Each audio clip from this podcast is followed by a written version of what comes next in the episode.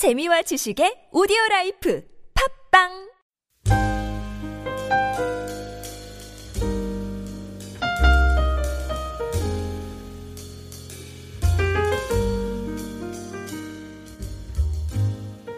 에스라가 위대하신 하나님을 찬양할 때 그들은 손을 높이 들고 아멘, 아멘 하고 응답했습니다.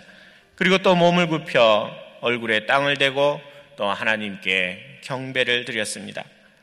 말씀 듣기를 사모하는 그 이스라엘 백성들의 마음은 이와 같이 행동으로 나타난 것, 그것뿐만이 아닙니다. 또 그들의 간절한 마음이 표현된 곳이 또 있습니다. 3절 말씀인데요. 우리 3절 말씀도 함께 읽겠습니다. 수문앞 광장에서 새벽부터 정오까지 남자나 여자나 알아들을 만한 모든 사람 앞에서 읽음에 뭇 백성이 그 율법책에 귀를 기울였는데 이스라엘 백성들은 수문앞 광장에서 새벽부터 정오까지 모여서 말씀을 들었습니다. 시간적으로 보면 적어도 6시간 정도는 좋게 되었을 것입니다. 에스라가 말씀을 전해준 그 방법도 한번 보십시오.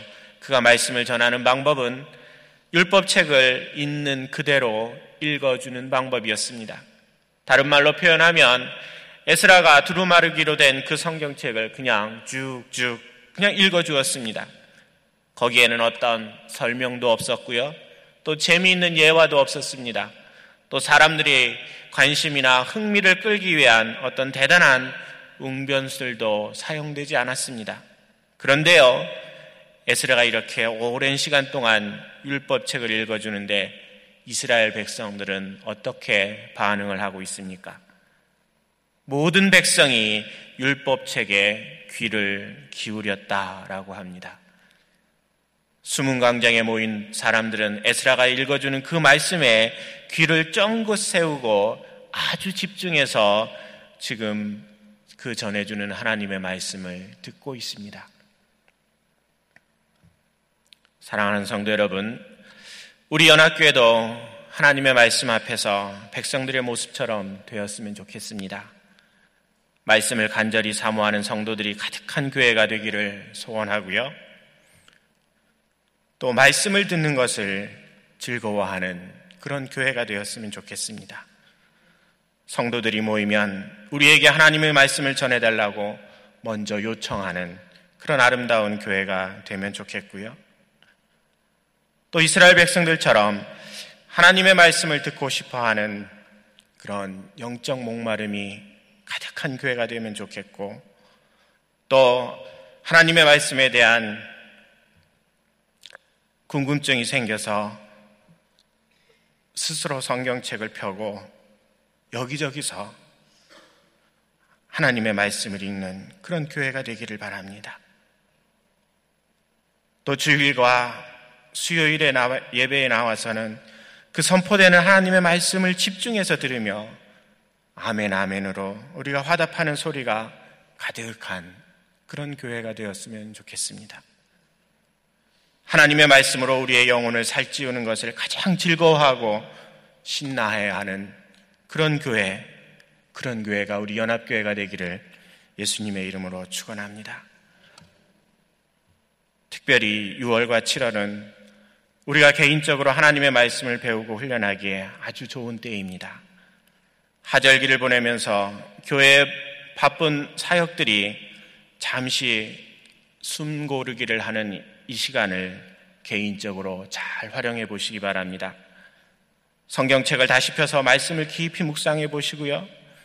또 우리의 영혼을 새롭게 하는 좋은 책들을 골라서 읽어도 한번 보시기 바랍니다.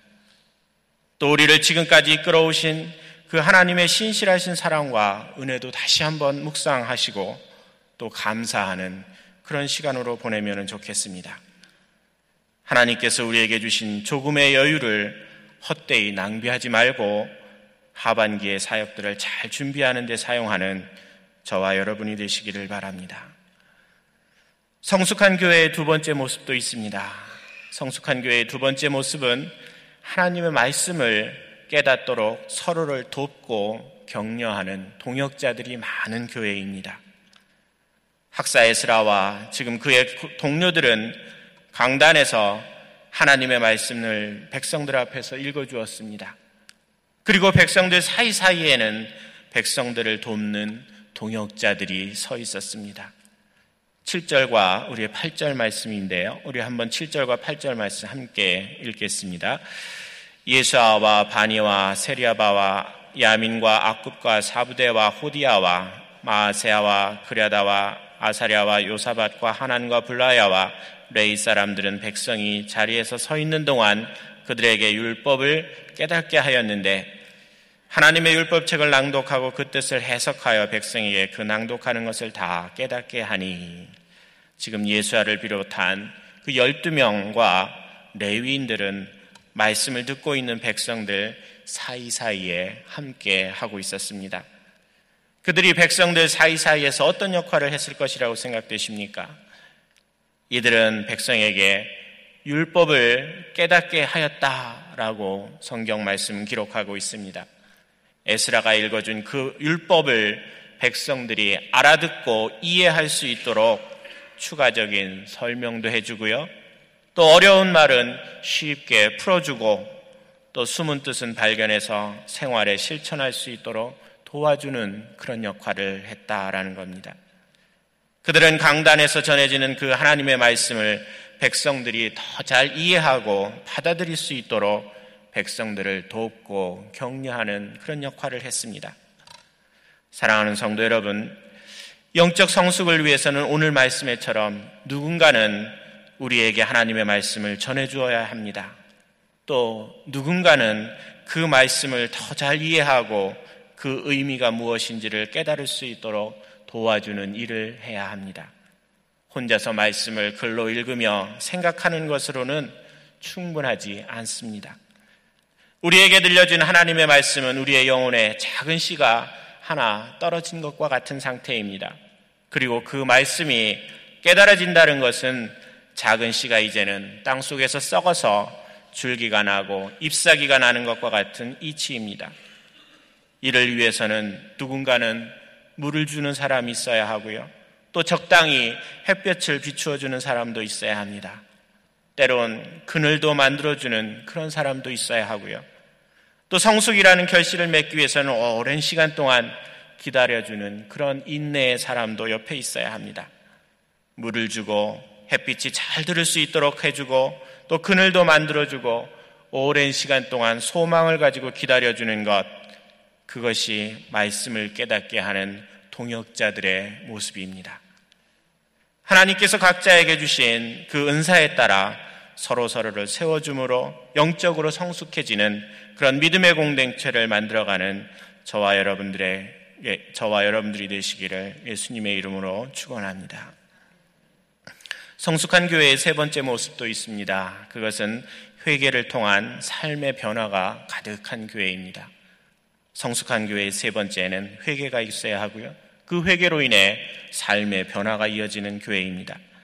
하나님의 말씀을 들려주고 그 뜻을 해석하여 백성들이 다 깨닫게 되었을 때 어떤 결과가 일어납니까? 9절 전반부에 있는데요. 9절, 9절의 말씀을 우리가 한번 같이 읽겠습니다. 백성이 율법의 말씀을 듣고 다 우는지라 총독 느에미아와 제사장 겸 학사 에스라와 백성을 가르치는 레이 사람들이 모든 백성에게 이르기를 오늘은 너희 하나님 여호와의 성일이니 슬퍼하지 말며 울지 말라 하고 지금 이스라엘 백성들의 심령에 들려지고 그 깨달아진 그 하나님의 말씀은 각자에게 거울이 되었습니다. 그리고 그 말씀의 거울은 이스라엘 백성들의 모습을 낱낱이 보여주었습니다. 그래서 그들은 깨달아진 그 말씀 때문에 그 깨달아진 말씀에 자신의 모습을 비추어 보았을 때에 회개의 눈물을 흘리기 시작했습니다. 이런 일이 있은 후에 니에미아와 에스라와 레이 사람들을 포함한 모든 가르치는 사람들은 이스라엘 백성들이 앞으로 나가야 될 새로운 방향을 제시해 줍니다. 그들이 앞으로 무엇을 어떻게 행하며 살아야 하는지를 가르쳐 준다라는 거죠. 그것이 9절에서부터 11절의 말씀에 있습니다. 이스라엘 백성들이 앞으로 살아나가야 되는 삶의 방향을 가르쳐 주는 말씀입니다. 우리 한번 9절에서부터 11절까지의 말씀도 읽겠습니다. 백성이 율법의 말씀을 듣고 다 오는지라 총독 느에미아와 제사장 겸 학사 에스라와 백성을 가르치는 레위 사람들이 모든 백성에게 이르기를 오늘은 너희 하나님 여호와의 성일이니 슬퍼하지 말며 울지 말라 하고 느에미아가 또 그들에게 이르기를 너희는 가서 살찐 것을 먹고 단 것을 마시되 준비하지 못한 자에게는 나누어 주라. 이날은 주의 성일이니 근심하지 말라. 여호와로 인하여 기뻐하는 것이 너희의 힘이니라 하고 레위 사람들도 모든 백성을 정숙하게 하여 이르기를 오늘은 성인이니 마땅히 조용하고 근심하지 말라 하니 더 이상 울거나 슬퍼하지 말고 이제는 사람들과 더불어 여호와로 인하여 기뻐하는 그런 삶을 살라고 이야기합니다. 그러자 모든 백성이 어떻게 합니까? 12절 말씀입니다. 12절 말씀도 함께 읽습니다. 모든 백성이 곧 가서 먹고 마시며 나누어 주고 크게 즐거워하니 이는 그들이 그 읽어 들려준 말을 밝히 알미라. 아멘. 모든 백성이 들려준 하나님의 말씀에 따라 행동하는 삶을 그들은 만들어 갑니다. 그것도 곧입니다. 곧. 바로 지금 당장입니다. 그 백성들은 곧 가서 먹고 마시며 나누어 주고 크게 즐거워합니다.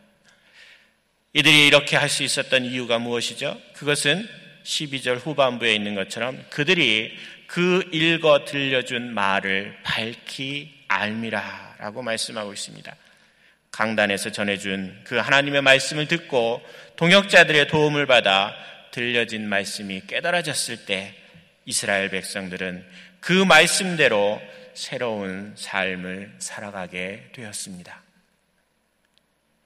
사랑하는 성도 여러분, 오늘 말씀에서 보는 것처럼 우리 교회에도 성도들 각자가 하나님 앞에서 흘리는 눈물이 있기를 바랍니다. 위대하신 하나님의 능력을 찬양하며 흘리는 감격의 눈물이 있어야 하고요. 또 하나님의 사랑이 얼마나 크고 깊은지를 알게 되어 흘리는 감사의 눈물도 있어야 합니다. 또 지금까지 내가 잘못 살아온 것 때문에 또 나의 죄악과 또 나의 연약함 때문에 애통하며 흘리는 그런 회개의 눈물도 있어야 합니다. 그리고 마지막으로는 의지적인 선택과 결단을 가지고 이제는 하나님께서 들려주신 그 말씀대로 우리의 삶의 태도를 바꾸어가며 살아가는 그 행동도 함께 있어야 합니다. 영적으로 성숙한 교회에는 우리의 이성과 또 정서와 또 의지가 총동원되어 변화를 만들어내는 그런 교회입니다.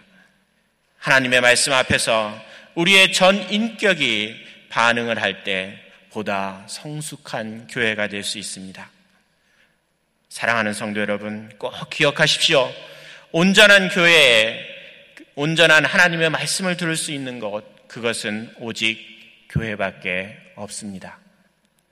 또 들은 말씀의 의미와 뜻을 이해하고 깨달을 수 있도록 도움을 줄 수 있는 동역자가 있는 것도 오직 교회밖에 없습니다. 과거에 우리의 삶을 눈물로 회개하며 돌이키고 새로운 삶으로 나갈 수 있는 힘을 얻을 수 있는 것도 오직 교회라는 믿음의 공동체 안에서만 가능함을 꼭 기억하시기 바랍니다.